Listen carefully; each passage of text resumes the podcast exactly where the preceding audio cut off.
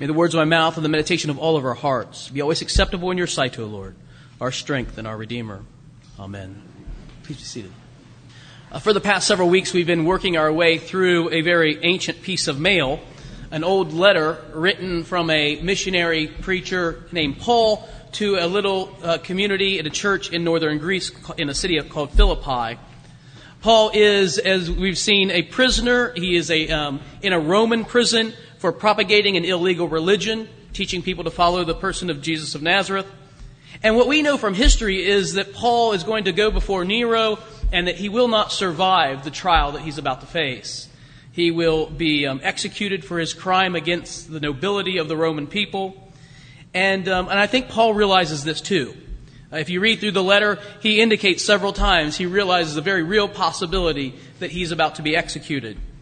But he's not angry or fearful. He's not, um, he's not jaded or uh, sulking or fretful or any of those sorts of things. He's rather courageous. He's very confident. In fact, he says the truth is he's kind of torn between two opinions. He doesn't know on the one hand whether it'd be better to, um, to be set free and to continue his work as a missionary or to die and immediately be in the presence of the Lord.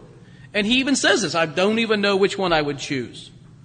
And so he comes off as very brave, but I think even more than that, as a true believer. He is all in this thing and he really believes that the Lord is with him. The little community of Philippi in northern Greece, not so stalwart.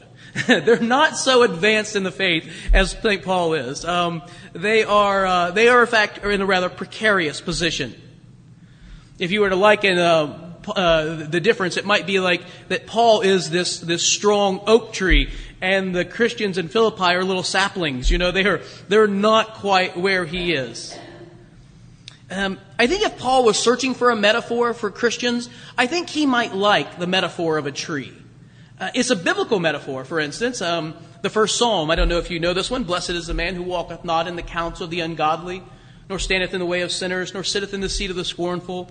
But his delight is in the law of the Lord, and in his law doth he meditate day and night. And the psalmist says, And he shall be like a tree planted by the rivers of water, that bringeth forth its fruit in its season, and his leaf shall not wither. Whatever he does, he does shall prosper. So this metaphor is a biblical metaphor, and Paul does like metaphors. He often uses metaphors to speak about Christians. Uh, in Ephesians, for instance, uh, the Christian is like a soldier who has on all this armor and these weapons and is ready to stand against the tide. Uh, other times, Paul refers to Christians like a runner, like an athlete, like a marathon runner. One time, like a boxer in 2 Corinthians. In 1 Corinthians, like a building, a beautiful uh, temple. So he loves metaphors, and I think if we had gone through all his mail, I, I think there's a letter out there that we're going to find one day. We're like, see, tree. It was in there all along, we just never got there.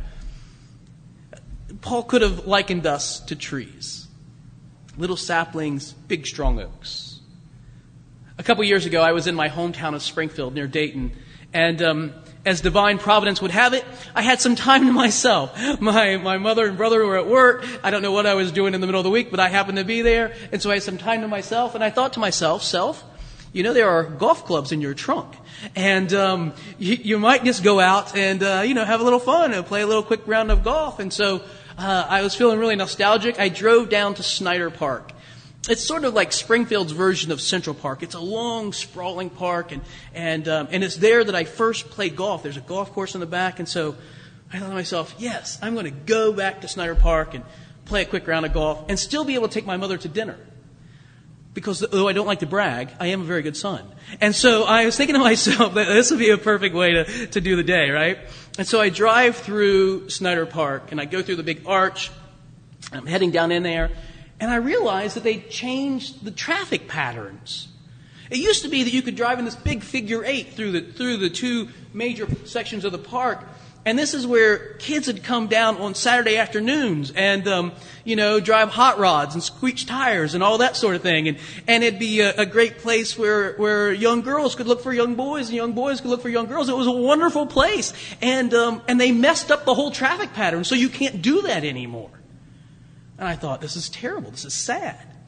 And the place was empty. And that was sad. And then I drove by the lagoon. And it used to be out in the middle of the lagoon was a statue of a topless mermaid. And people used to swim out there and put undergarments on her as to, you know, we're decent people in Springfield. And um, they, they would, I don't know where they got the undergarments. Perhaps somebody didn't need them. And they put, would put, but she's gone. And I thought to myself, well, this is terrible.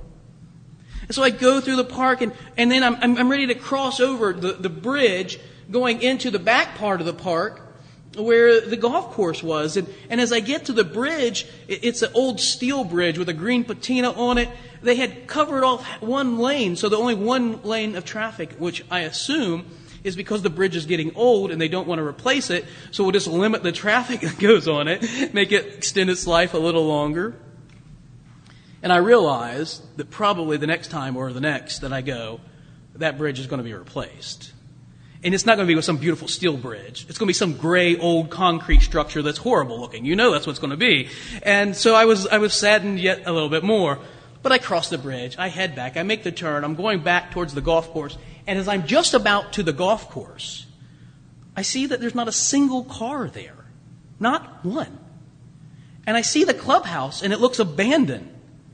And I get out and I look around, and those dirty dogs in the Springfield Parks Department, do you know what they did? They shut down the entire golf course. I mean, that's un American as far as I'm concerned. There's just something wrong with that. Somebody needs to be fired somewhere along the line. They, they shut down the golf course. Everything is different. Except for one thing. There was one thing that remained the same these trees. We, in, in Snyder Park in Springfield, there are these massive trees. They are enormous. They are granite strong. These are blue collar trees. They're afraid of nothing. They change their own oil. Their favorite kind of wine is beer. I mean, these are tough trees. These are trees that look strong. This is a joke. You're allowed to laugh. They're, they're, they are, are, they are granite strong trees. And they looked absolutely unchanged. They looked exactly like I remembered them, not only when I was a teenager, but when I was a child and I used to play in that park. That's why I think Paul would have loved the tree metaphor. Trees are strong, they stand firm. Listen to what he says. If, if you have your bulletin, open up to the, to the New Testament lesson with me, will you? The, the epistle reading. At the very beginning, the very first verse, here's what St. Paul says as he, as he begins to wind down this letter, this letter that he's, he's written to these, these Christians in Philippi, his sort of final words to them. Therefore, my sisters and brothers, or brothers, Adelphoi could be both, whom I love and long for, my joy and my crown, stand firm thus in the Lord. Stand firm. This is a, a command. It's a, an imperative. It's not a bossy or presumptuous type. It's, um, it's more like, it's like the wife who is standing down, her husband is in the boxing ring boxing. Um, you know, this is Adrian down, Rocky, get up! You know, get, this is, this is that sort of imperative. Maybe a little softer like the grandmother who says to her granddaughter, oh dear, play that Beethoven piece again. It's that kind of command. It's not the, the sort of demanding uh, drill sergeant kind of command. And, and what is it? What's the command? Stand firm in the Lord. Stand firm. Hold fast to the Lord Jesus. Now, I think you only give this kind of command if it's predicated on the notion that there is something going against you that's going to keep you from standing firm. That there is pressure to move. I mean, it's not like someone says to you, you really should continue to love that Cherry Garcia ice cream. As if anybody could stop loving Ben and Jerry's ice cream. This is impossible, right? You don't give somebody a command like that. That's, you, you don't say, Joe, you really should stay there, watch that football game. Don't get up and, and do anything, you know. Um, it, it, that's not a command I have a hard time keeping. It's a command that you need to do something because there is something coming against you. Hold fast. And the Philippians are living in a culture the, the Roman culture that is against them, and even in the church. The Roman culture is libertine, do whatever you want. And in the church, there are these legalists who are coming at them and saying you have to take on this ancient Jewish um, practices as a, as a requisite for membership. And both of them are damaging to the gospel. And Paul says, in the midst of both a culture and a church that has the wrong message, I need you to stand firm. Well, how do you do this? How does one stand firm? And Paul gives it to us. I'm going to give you four ways, and we're going to go through these pretty quickly, so stay with me, all right? The first thing is standing firm requires Christians to seek reconciliation. Standing firm requires Christians to seek reconciliation when they've been estranged from one another. Look at the second verse. I entreat Euodia and I entreat Syntyche. I urge, I'm really strongly urging both of these women to agree in the Lord. These two women are real people. It's like, you know, saying, I entreat Eunice and um, Cynthia. You know, I mean, these are two real people, two actual women who worked with Paul planting the church in Philippi. We can assume that at one time they were friends, that they, knew, they know each other. They, they were friends, they were fellow workers, and something happened. We don't know what happened. Paul doesn't tell us. But something happened. And these two women have become estranged. And Paul says, agree in the Lord. He literally says, be of the same mind. Set your, your differences aside. Why is it so important to agree in the Lord? This isn't about agreeing about everything. It's not saying whatever, you know, that people can't have personal opinions. But it's about agreeing in the Lord in terms of fellowship and friendship and care for one another. Why? Because resentment is like rust to metal. It's like harmful bacteria to living organisms. It's like an emerald ash borer to a tree. Stick with our tree metaphor here. Resentment destroys the soul. Holding a grudge destroys the one who holds the grudge, not the one against whom the grudge is held. And if you have two people who are holding grudges against one another, it's going to destroy their spiritual well-being, and that's just going to infect the entire church. Paul says, be united. Be reconciled. Have the same mind. Second thing he says that they need to do is to celebrate. Christians not only need to be reconciled to one another, they need to celebrate with one another. Look at verse 4. Rejoice in the Lord always. Again, I say rejoice. Now listen how N.T. Wright translates it. Celebrate joyfully in the Lord all the time. I'll say it again celebrate. See, Tom Wright says that the, the way that we look at the word rejoicing is like this. We think rejoicing is like an inner sense of happiness. And it sort of wells up inwardly. You have this emotion inside of you. Internally, you, you have this sense of, of well-being and happiness, and this makes you feel, oh, really glad and giddy. You know? Whoo! Like, you know, if, if one of our teams ever won anything, you know, we would be, oh, that'd be so great, right? We would just inwardly celebrate. But that's not what it meant in Paul's culture. It meant to have an outward celebration. The pagans would hold festivals in the city streets. They would have games and, and events to celebrate their gods. And, and, Tom Wright is saying, why shouldn't the followers of King Jesus celebrate every bit as exuberantly as those of the pagan gods? And it's true. Christians should celebrate. They should, they should celebrate the gift of, of Christ and his transforming work in the world. Third, be reconciled, celebrate. Third, have an attitude of trust. Standing firm requires an attitude of trust.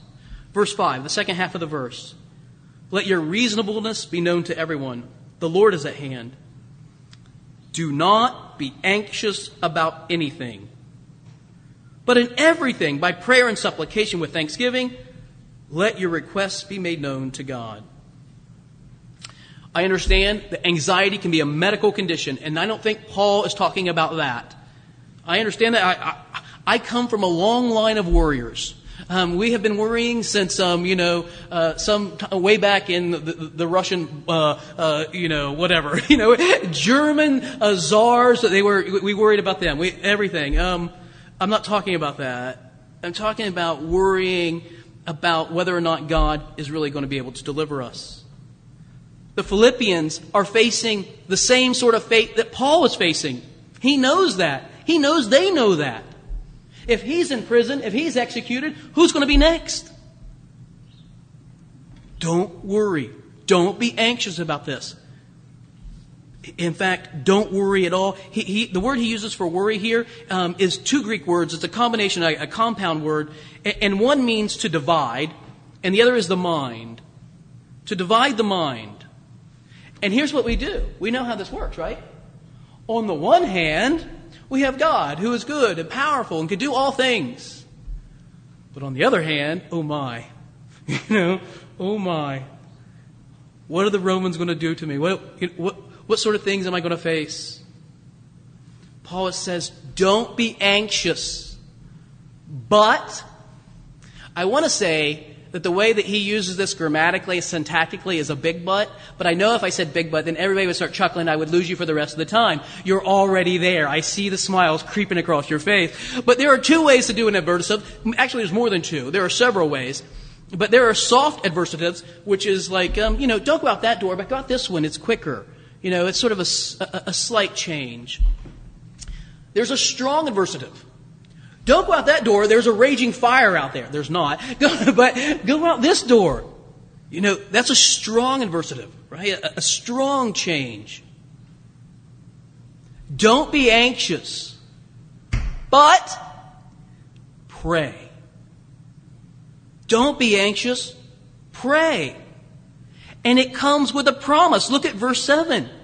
Don't be anxious, but pray, and the peace of God, which surpasses all understanding, will guard your hearts and minds.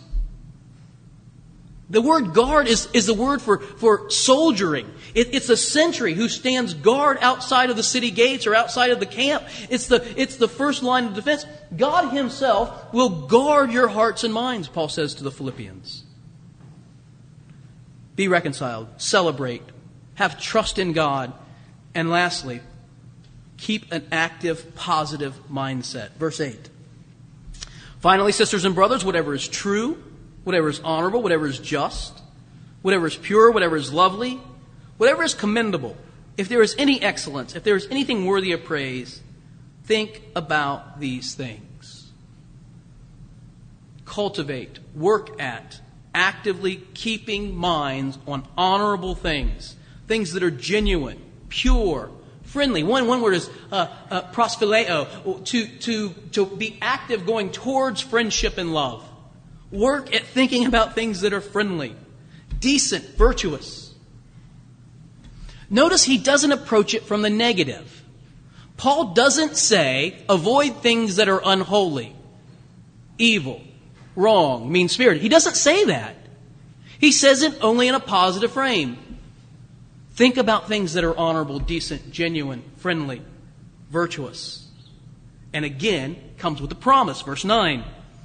What you have learned and received and heard and seen in me, practice these things. Here's the promise. And the God of peace will be with you. Will be with you. The God of peace will be with you. And I know you're, I, have telegraphed this punch way out in front of me. You know, this is, this isn't the typical subtle Joe Boisville approach. This is more of a, a, a, a straight at you thing. You know how this applies. If it works for the Philippians, it works for us. Forgive and be reconciled. Don't hold grudges. If it's true for Philippian Christians, it's true for Hudson Christians. That we don't hold grudges, that we're reconciled to one another, that we let perceived wrongs or even actual wrongs go. Let them go. Why? Because they're like rust. They're like harmful bacteria. They're like cancer that eats away at the stability of the church and causes people not to be able to stand in the Lord. Secondly, celebrate. I mean, celebrate. Throw parties. Y'all are really good at throwing parties. I've been here for a while. This is a, this church knows how to party. I was thinking about this when I was working through this text. Um, I remember when, um, when, when Mrs. Sorensen donated the bell for the church. I don't know if any of you remember that. Um, we had a party. We had a big party. We've had several parties since then. This, this is just one that stuck out in my mind, and here's why. Because late in the evening, we had a string of octogenarians in a conga line out in the narthex. Man, you want to talk about something that was amazing. I, I still have pictures of this. I remember Paul Thilo, who, you remember Paul Thilo was an associate uh, minister here at this church. Goodness, I think he was 83, 84, and here he was out leading the conga line. A Lutheran minister. Beautiful. I think Paul would have been really happy with that. Celebrate what the Lord is doing. Avoid anxiety by turning our thoughts into prayer. Turn our thoughts into prayer. To, to be mindful, to have an, an, an, an intentionality that we're going to turn our anxieties into confidence by praying. And lastly, embracing positive thoughts. Think good things. And you will stand firm. This is what will root you and ground you in the power of God, and, and, and you will stand firm in the faith.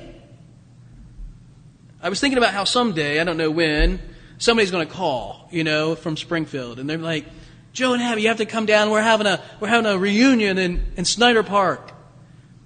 And we're going to take frisbees and footballs and lots of food.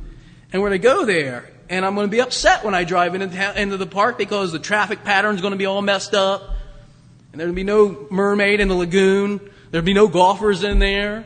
The steel bridge is probably going to be gone. It'll be some ugly gray structure. But I know what's going to be standing there. These old trees. These massive old trees. They were, paint, they were planted when McKinley was president. I mean, these trees have seen a lot. And they're old and strong and durable not because they have avoided hardship. These trees have seen blizzards. These trees have seen hailstorms and tornadoes have ripped through that park. And they have stood the test of time. I was going through not too long ago, and there was a makeshift memorial. Some young person had driven through the park late at night too fast, had run into one of these trees, and perished as a result of that crash. The tree looked untouched. You are going to face adversity. There is going to be difficulty that comes your way. I can promise you that. You probably won't make it through the day before something is going to come at you. How do you stand firm when the culture is against you, when there's problems even within the church, when there's problems everywhere, when the devil himself has set his sights on you? How do you stand firm? This is how you do it. Now stand firm, and the God of peace will be with you. In the name of the Father, and the Son, and the Holy Spirit.